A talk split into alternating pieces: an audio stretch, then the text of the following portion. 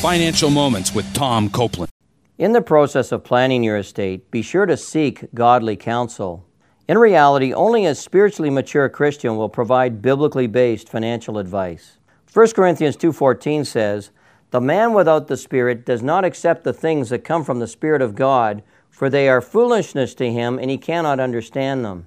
For example, a non-believer will not understand a Christian's desire to give generously to God's work because the Christian has an eternal perspective, wanting to build up treasures in heaven, while the non believer would have a temporal perspective, wanting to build up treasures on earth. Matthew 6.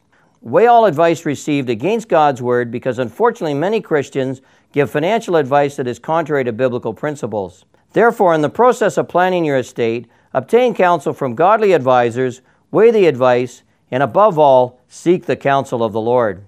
To learn more, check out BibleFinance.org.